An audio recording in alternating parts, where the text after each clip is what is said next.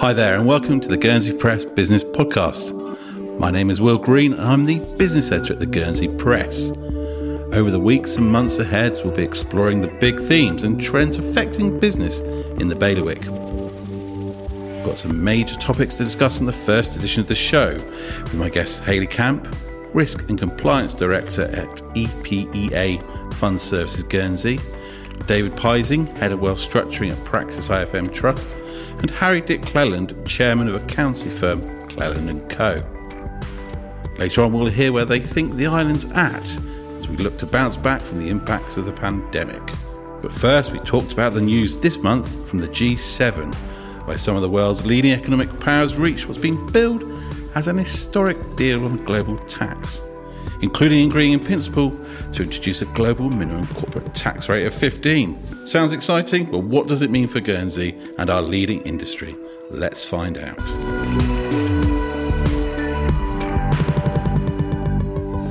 What's your take on this, Hayley? Is it bad news for Guernsey? I don't think necessarily it is. Um, I mean, the, the, the point, obviously, one, it's it's focused at, at big tech companies.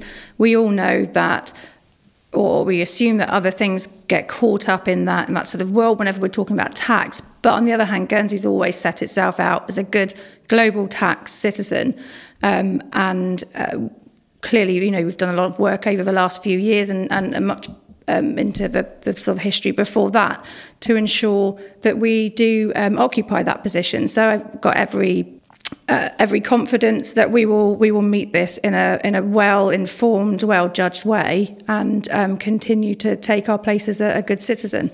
David, do you fear that Guernsey's in the firing line for this? Not really, no. Um, not in that particular firing line, anyway. I think, uh, you know, as Hayley says, we're not really um, in the um, uh, in the crosshairs of um, large sort of corporate tax uh, structuring here, and in fact, quite a few of the the nil tax jurisdictions uh, are not really involved in that sector uh, at all. Um, most of that activity um, is is really focused, I think, on uh, on on through Ireland, through Luxembourg, through the Netherlands, uh, more than the uh, you know the nil tax jurisdictions. So um, I don't think that particular um, bullet is being fired at the uh, at the the nil tax jurisdictions. Do you think that uh, it could actually be quite bad news for Ireland? And do you think they'll fight tooth and nail to try and stop this, or is it too late? Uh, well, I don't think it's too late at all because, um, you know, ultimately for this to succeed, uh, it's going to need to have uh, EU approval. If, if, for example, I mean, funds clearly are not actually really caught in in a lot of um, uh, of, of, the crosshairs either. Um, but I do think that that you're going to find these, several of these EU jurisdictions joining forces to to resist this becoming a uh, an EU uh, decision um, without those countries getting pretty much what they want to protect their core industries. So it's it's it's not plain sailing to get it through by any stretch of imagination, and I can't imagine it's going to happen very quickly. Harry, could there be some benefits to a global tax shake-up for Guernsey? Yes, I, I, th- I, think there could be because um, my, my, initial reaction to this was uh, if it if it becomes reality, then that's the time that we do adopt a territorial tax system, which uh, all three jurisdictions have to do at exactly the same time. So it's vital that Jersey, Guernsey, and the Isle of Man stick together. And as, as Deputy Mark Helyar said, they are talking, but I mean we can't even get co- agree a COVID policy between us. So th- this is something that all three islands must do at exactly the same time. We do all need money, and a, a territorial tax system where you're taxed on um, Guernsey sourced income, uh, I think would, would, whatever that rate will be, people can decide in the future. But I just think that solves one hell of a lot of issues, and then we can just say to anybody that's going to attack us in future, "Well, go away," because well, we're not a zero tax jurisdiction anymore. Do you think that means, Hayley, that the unfortunate tag that seems to persist, even if it's not correct, that the Crown Dependencies tax havens would simply disappear. It's impossible to say that. Yeah, I think we end up with the same problem that we've always had, or the same challenge, is that um, whether uh, we're a, a tax haven or not, which of course we are emphatically not, Um, there's a political um, viewpoint, I think, that we are, but it scores political points around the globe, and it becomes very easy to then, you know, throw us onto uh, blacklists and things like that because it, it it just is an incredibly easy way to uh, to, to keep on labelling us in a negative light. And going back to David, obviously they talk about a minimum 15% global corporate tax rate. Is the 010 corporate tax regime dead in Guernsey? Maybe not immediately, but in the years ahead.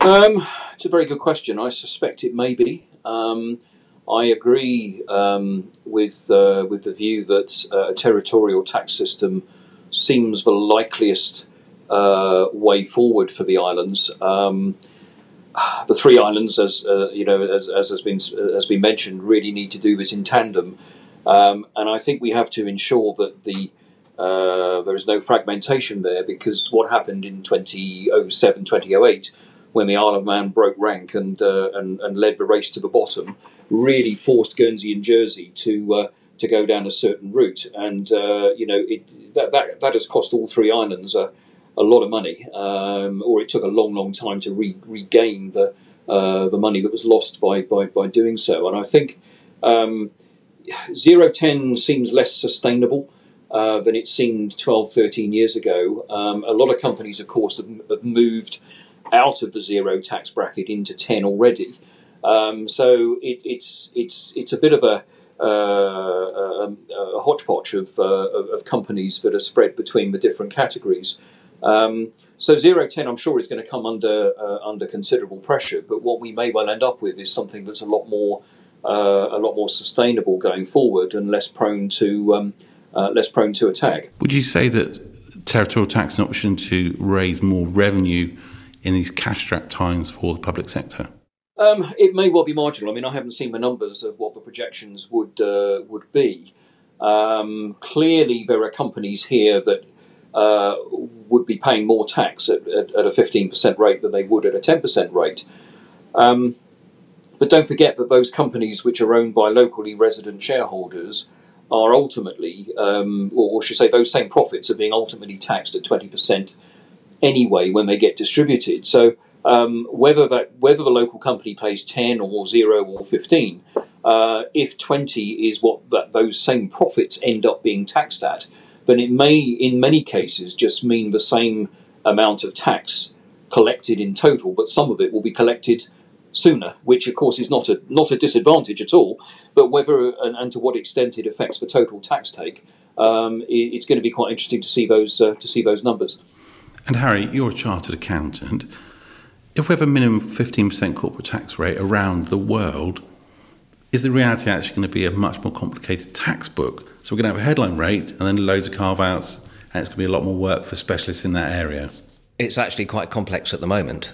Um, I mean, when I first came to the island in, in 1987, we had a very it was tax computations were were a blessing. They were absolutely brilliant because having done tax in the UK, um, which which were a nightmare, and and as David just said, with all the changes that we've had with zero ten, and some people paying twenty percent, some ten percent, and then you've got to pay a top up when you take money out of the company, and it's just at the moment the tax comp- our tax computations are horrific. And you can have quite a, t- a complex tax computation for a company that's not paying any tax. Would this make it easy in that respect? It, with a territorial tax system, it's got to. Would it save money for the public sector as well, in uh, terms of the administration? Must do. Yeah, because I'd, I'd, hate to be a tax inspector at the moment. With, I mean, I'd, I'd, I just would hate to be. And Hayley, you're obviously a regulatory and compliance expert. How long does this sort of thing take to actually get through? We've got to go through the G20, we've got to go through the OECD yet.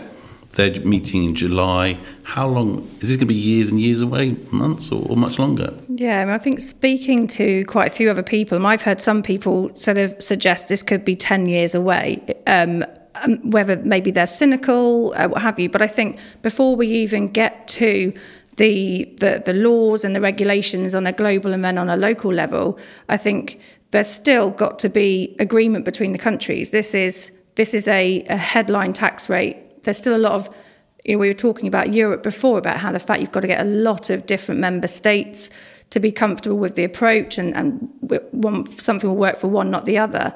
I think then we've got to consider that we've got the US and Europe as well have to agree exactly where, you know, what this actually means, because you can imagine that the US will say the tax is ours and the EU will say the tax is ours. I think that's a fundamental thing that's probably going to throw, you know, without all the, the process that comes through that. But I think I, you know, I think that's the thing that's going to take perhaps the longest to, to really nail down. And with Harry talking about Guernsey being nimble, could there be an opportunity there for Guernsey to get in there and, and perhaps see some opportunities and seize those opportunities while that 10 year period or how long it is is going to take?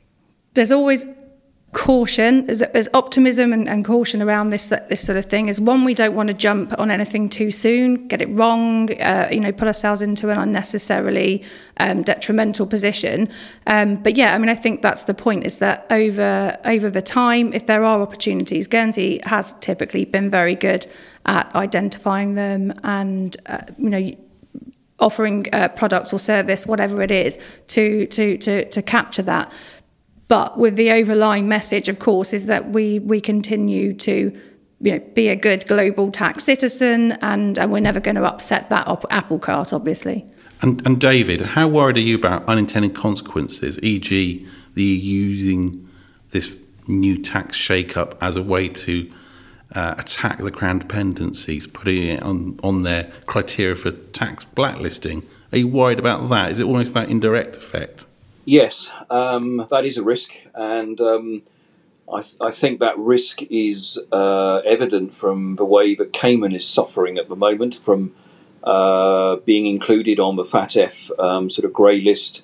Um, there's talk of, well, more than talk, I think, of the grey lists of FATF and uh, the EU being merged.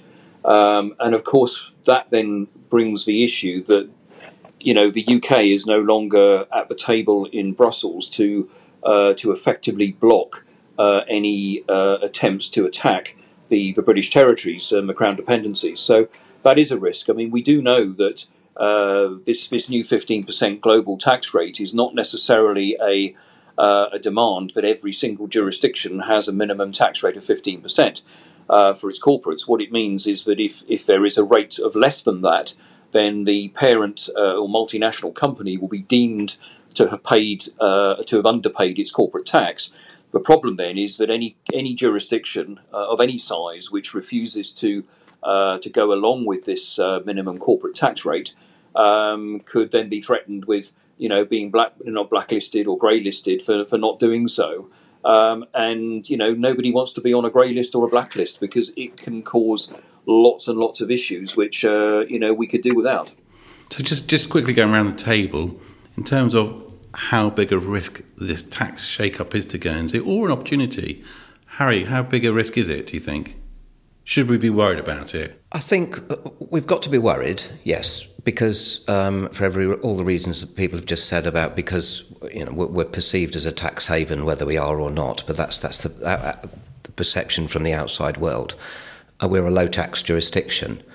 But uh, and I think if we um, going back to what I said before, if we if we we could actually go ahead now, the three jurisdictions get together, adopt a territorial tax, tax system soon, and then we just this whole issue goes away, in my opinion. Thank you, and Hayley. I don't see this. I think the thing is with when when we talk about the threat, is that I think this has just changed what the threat language is for a little bit rather than, than sort of changed the way we have to approach. Now we you know we know um, through looking at previous grey lists um, and things like that that that you know we are we, we are several times a target, if not always a target for some of these things. So I think this just moves the goalposts a little bit, but doesn't put us in a particularly different position. Uh, and David, what would be your summing up of this issue? I think we need to be uh, very mindful of what could come out of this. I think uh, the bits that we can control, I am pretty comfortable with. I think it's the bits that we can't control, which I mean, we can't stop. But um, you know, outside agencies taking a view on what we are and what we are not. I think if we are given a level playing field and the opportunity to to be heard, um, to present our case as to what we are, then I don't see that we have too much to be concerned about. Um, it's the it's the the wider propaganda uh, against the uh, let's call them tax havens because that's what we are accused of being uh, is is the bit that we, we we simply can't control. You're listening to the Guernsey Press Business Podcast. More from our panel in a moment when we'll be looking at Guernsey's pandemic recovery prospects. But first, I want to tell you about our next show. We'll be joined by Kevin Boscher, the Chief Investment Officer at Investment Services Group Ravenscroft. He is a smart guy, and this is the first in a series of regular chats look at the long term prospects of the economy in Guernsey and further afield. So I think, firstly, the world economy is is in pretty good shape. Actually, uh, it is. We're having a strong economic recovery as as economies reopen post the pandemic. There's powerful pent up demand. There's lots of savings out there. Governments are busy spending lots of money. Central banks are keeping interest rates near zero and printing lots of money. Global trade has picked up, consumers are spending. So, all aspects of economic activity are firing on all cylinders at the moment. So, for example, UK, US projected to grow over 7% this year, over 5% next year. So, powerful economic recovery um, is, is the first the first most important theme. Um, the second most important theme, I think, is is for investment markets certainly, and for the global economy, is is the topic of inflation, and that is we've definitely seen a, a pickup in inflation numbers in the short term over the last few months, and to a large extent that was predicted because last year when economies were shut down, there was a big deflationary impact as spending effectively in investment stopped.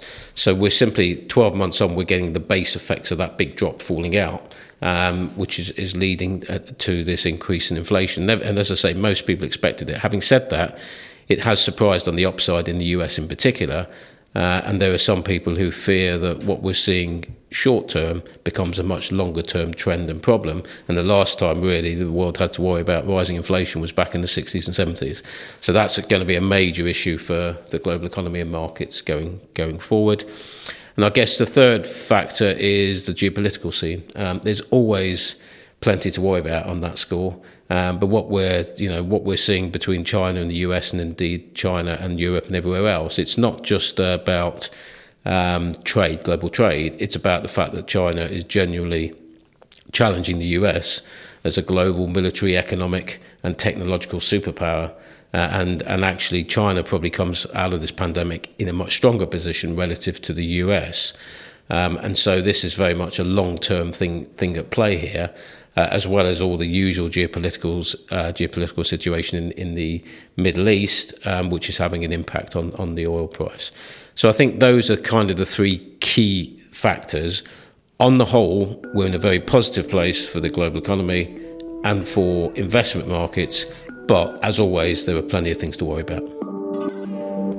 Well, you can hear more from Kevin Boscher in the first of a special interview series. Watch out for it in a couple of weeks' time. Now, though, it's back to our panel Hayley Camp, David Piesing, and Harry Dick Cleland to reflect on how well Guernsey's handling its recovery from the pandemic. I began by asking Harry how he thinks the island is faring. At the moment, the island the island did exceptionally well. Uh, I, I, think the way, as we all know, Nicola Brink just did the, the most amazing job in, in keeping us safe. Um, the, everything that she said was clear, it was concise, we all followed it. We all came out of lockdown, life was 100% normal. And um, in that situation, uh, we, we have the portfolio of clients that we have is probably probably got the most diverse portfolio of any accountancy firm on the island. So we can say with a little bit of authority, and almost every single trading entity was was doing an amazing job, absolutely terrific. The only people that suffered were um, museums because we haven't got the tourists. But everybody else was uh, never been as busy. And if you look if now, if you think if you want a new kitchen, a new bathroom, if you want building done, the problem is is getting hold of people, and then they'll say, "Well, I can't do it now. I can do it in six to nine months' time." And so the island at the moment is is literally booming. So it's good news then. It is, but I think it's probably in the it's in the short term for six to nine months, and what's going to happen in the post-COVID world in six to nine months, and that's when we need our politicians to really start acting, get together, and start taking some really um, not necessarily tough decisions. Well, there is there is a tough decision that needs to be made on tax, but I can come to that later.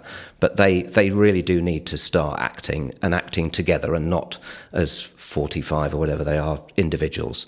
And Hayley, where do you think we are in the economic recovery at the moment? Well, I mean, talking about the fund sector, um, I'm going to say we've never, uh, you know, we've it's sort of almost never been as good. Um, I think you know, beginning of COVID, there was a lot of uncertainty. Funds could have gone to the wall, um, and jobs could have been lost. But actually, that that didn't happen, and that seems to be mirrored across the sector. Um, there's still very very healthy um, business flows, uh, which is which is great. But I suppose the, the, the question then comes is how sustainable is that? While we're in sort of this lockdown Guernsey, is um, you know we, we started off at the beginning of, of the pandemic you know working from home is amazing and we're never getting on another plane. But actually I think we're getting to the point where now you've got you know Zoom fatigue. Um, how many new people can you really meet when when we're hundreds thousands miles away? Actually you know, th- these industries that rely on business from off island need to have the freedom to be off island, go meet those people.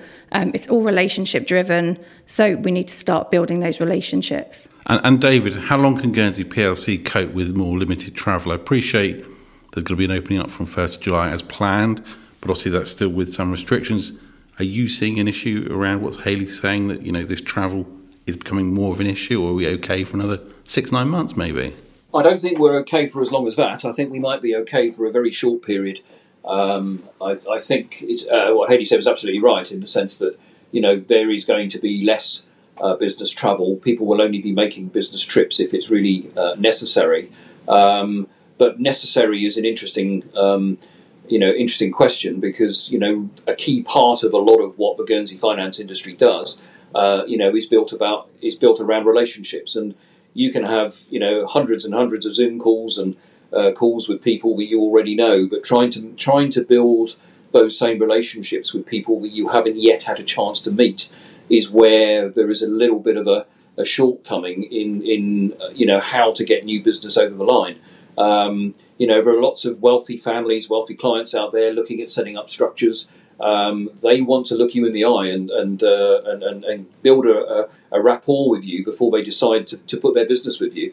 Um, and there's only so much you can do of that nature over um, uh, over video calls. It's um, you know that personal touch, meeting over dinner, um, really getting to know people. That's the, that's the bit. Uh, that, that we're sort of all held back a little bit on at the moment. If you think about that particular issue there about that, that holding back, when does it become an issue for when when does it become an issue and, and almost other competitive jurisdictions, maybe Jersey, for example, which seem to be more open at the moment, when do they start seeing a march on us? I suppose it's a very difficult balance to get. I, th- I, think that sort of happened last summer to an extent when we were closed and, and, and Jersey was more open. That was only a very short term thing. Um, but I think, you know, we're not just competing with, with Jersey and the Isle of Man, for example, you know, whether it's Switzerland, whether it's Asia, whether it's you know the other some of the Caribbean jurisdictions. Um, we're, we're all competing for um, you know for private wealth, and uh, um, it, you know we're, we're, the, the, whole world is not going to be moving at the same pace. Um, you know, in relation to COVID, because it's at different um, different stages in uh, in different places. And do you think the current plan is the right one, or do we need a much more expansive Freedom Day for everyone sooner rather than later? I don't think you can have a definitive Freedom Day because the data keeps changing, the data keeps moving. Um, you know, rightly or wrongly, we are pretty much tied to what's going on in the UK, aren't we, in terms of uh, the UK borders? And, um, you know, getting in and out of London may be one thing. What happens if you want to go further afield? Depending on where you want to go, um, you know, there are issues elsewhere. Um, you know, if you're in and out of the Middle East, uh, for example, then the Middle East is much more exposed directly to to uh, to what's come what's going on in India, for example. Um, you know, there's there's lots of uh, variances there. If you're going in and out of the US, um, you know, whatever's happening in Latin America has a big influence on what's going on in in Miami. Um, you know, where a Latin American business is. So, uh, London, I don't think is going to be too too much of an issue. Uh, I think uh, the long distance stuff uh, is is going to be the, the uh, you know the bigger challenge. Um, this is a general question, perhaps aimed at Harry initially and then to Hayley. Can the tourism sector survive another lean summer, which could happen or may not happen? I, I think it.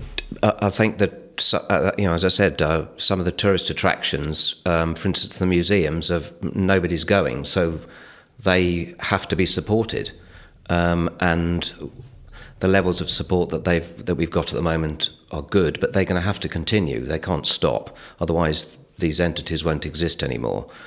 Um, there could be an opportunity because, um, you know, as, as David was saying, if you think about the people in the UK, well, where are they going to go on holiday? If they can't go outside mainland UK, we're a jurisdiction that they can come to. And as we all know, we, we offer something that Jersey doesn't.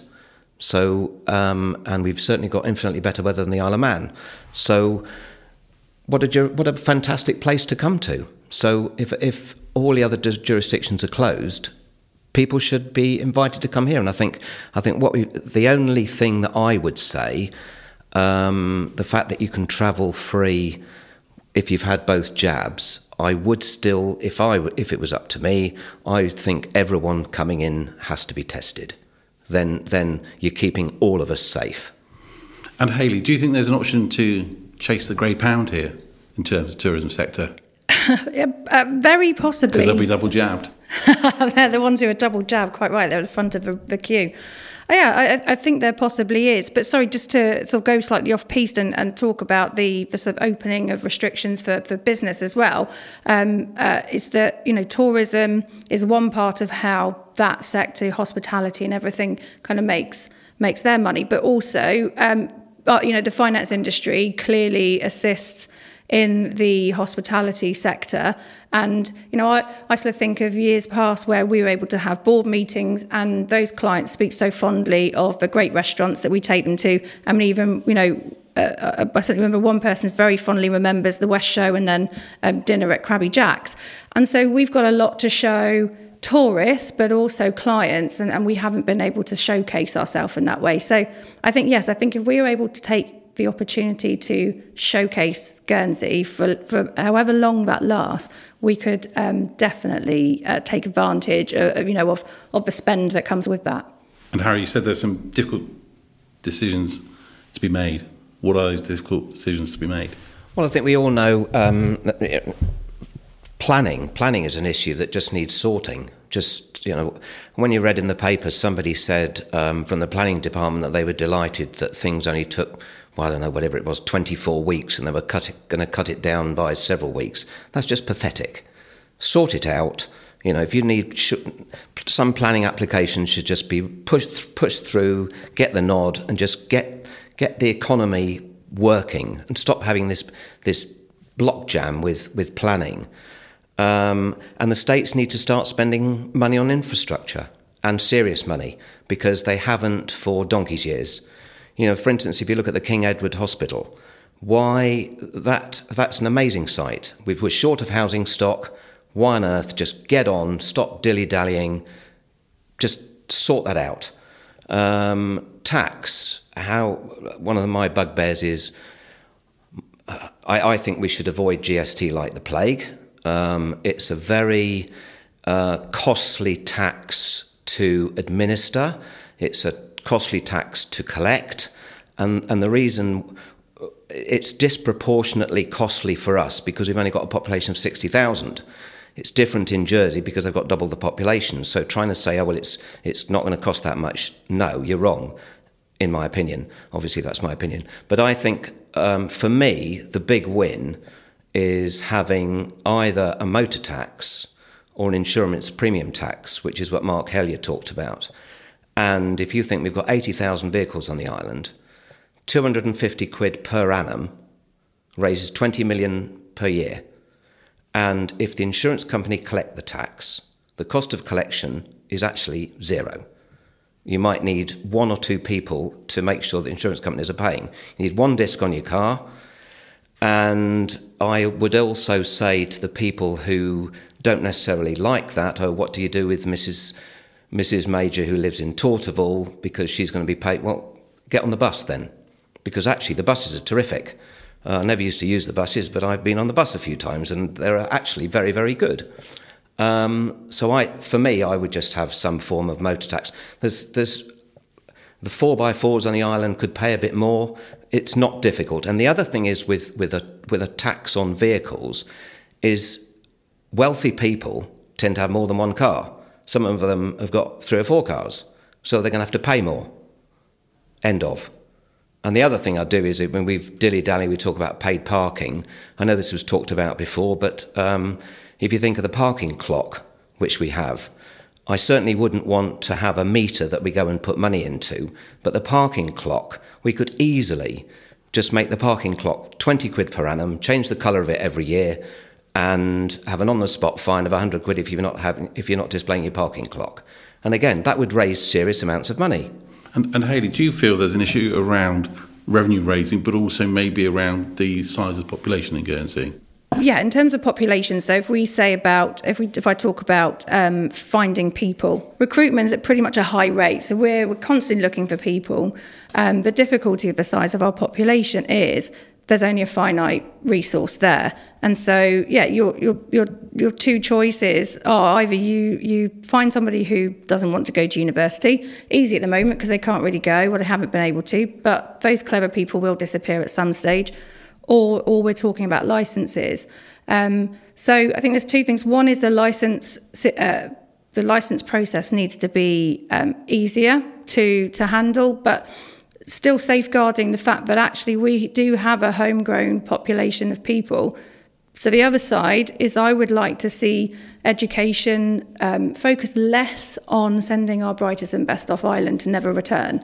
Um, there's a lot of skills that we need on this island, and actually our education system could prepare um, for those skills to give people the opportunity to come back. University is a great thing. I'm not dissing that in any way. Um, it's, it's great for life skills and, and other things. But there has, it would be nice to think that we as an island gave people a reason to return after they'd finished that study. And, and David, in that post COVID, hopefully, world where we're starting to recover economically, do you think there's some difficult decisions for Guernsey to make or some quick actions that need to be done? Um, well, I think, as, as, Harry touched on there, infrastructure is a huge um, uh, boost and a, a you know, uh, to rejuvenate the economy. It, it, it, we're way behind what we needed to have spent over the last 10 years, 15 years, uh, and there's a big catch up exercise required there. We've got to do it. Um, but on the other hand, we don't just do it for the sake of doing it. We've got to do it with the right projects, and those projects have got to be, you know, well thought out. And clearly, the you know the eastern seaboard uh, sort of development opportunities are, uh, you know, very prevalent at the moment. Um, I think we um, you know, we, we need to keep looking at diversifying uh, the economy because, you know, what we've got is a real issue with our dependency ratio. Uh, our demographics are, are, appalling over the next, you know, 10 to 15, 10 to 15 years' time. We've got a big problem, uh, a huge problem, and we can't leave it until that problem arrives before trying to do anything about it. Um, we have got to find reasons for people to either stay on the island or to come back after university.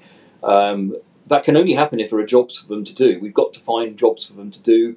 There's there's already uh, you know clearly a, a, looming challenge where a lot of jobs in the finance industry could be automated, um, and there are pro- all sorts of projections suggesting that you know 20 30 percent even of uh, of current jobs might be outsourced, sorry, automated and and uh, you know, to other jurisdictions maybe, or just not required to be done.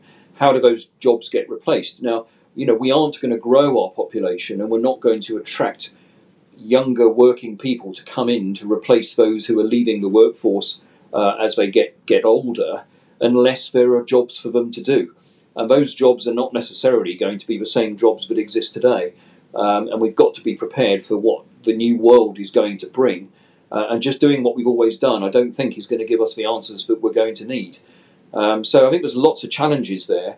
I fully get the concerns of people at the moment saying we don't need we you know the island is full um, we can't handle more people um, you know more more traffic on the roads uh, pressure on schools and hospitals and everything else and I I absolutely get that the issue is that if we don't do something to grow the pop, the, the working population then the the uh, consequences uh, for the island economically uh, of doing nothing um, are actually far worse than the consequences of uh, uh, of act, you know act, actively growing that population.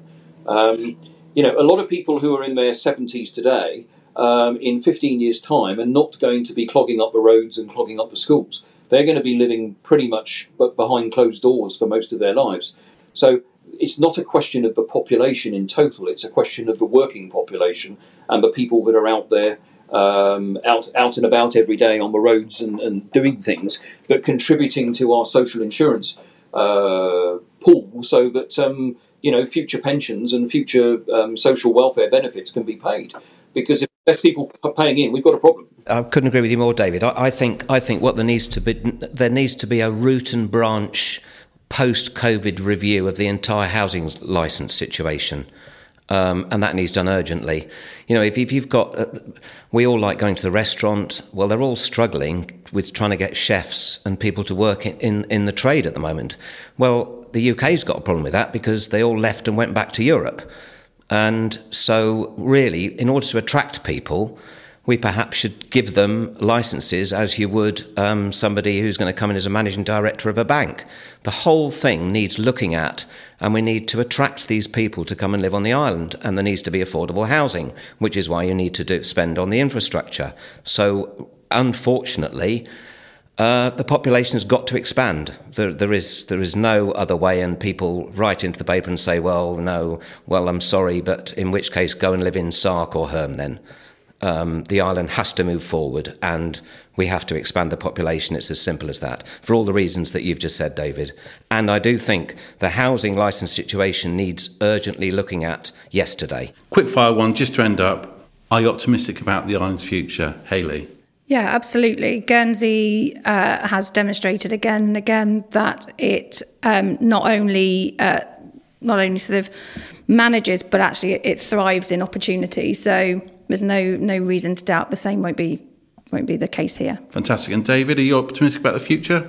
Yes, cautiously optimistic. I believe we have a good chance of um, adapting in the same way that we've always adapted. The challenges are just different uh, going forward to the ones that we've had uh, in the past. But uh, yes, I'm cautiously optimistic. Thank you. And Harry, you've got the opportunity to end. Absolutely. I, I, I agree with uh, the two previous speakers. Uh, um, and I, I couldn't agree more. I, I, I am very optimistic. Um, I'm concerned about whether our deputies feel the same way. One of the success stories of COVID is you just look at Alderney. Um, Alderney was seen as a backwater, whereas now every, everybody in the whole everybody in the whole bailiwick seems to want to go to Alderney on holiday. And, and I've certainly got a I've got somewhere booked in September. Well, I wouldn't have done that two years ago. Well, that's it for the first edition of the Guernsey Press Business Podcast. I've enjoyed it. I hope you have too. And we'll be back with that special interview with Kevin Boscher in two weeks' time and another panel discussion exploring the big issues facing bailiwick business next month. Thanks for listening. If you've enjoyed the show, make sure to hit follow or subscribe whenever you get your podcast to get every episode delivered straight to you. You can also follow me on Twitter. Politics Editor is where to find me, and on LinkedIn too. As ever, you can read all about the latest business news in the pages of the Guernsey Press too. We'll see you next time.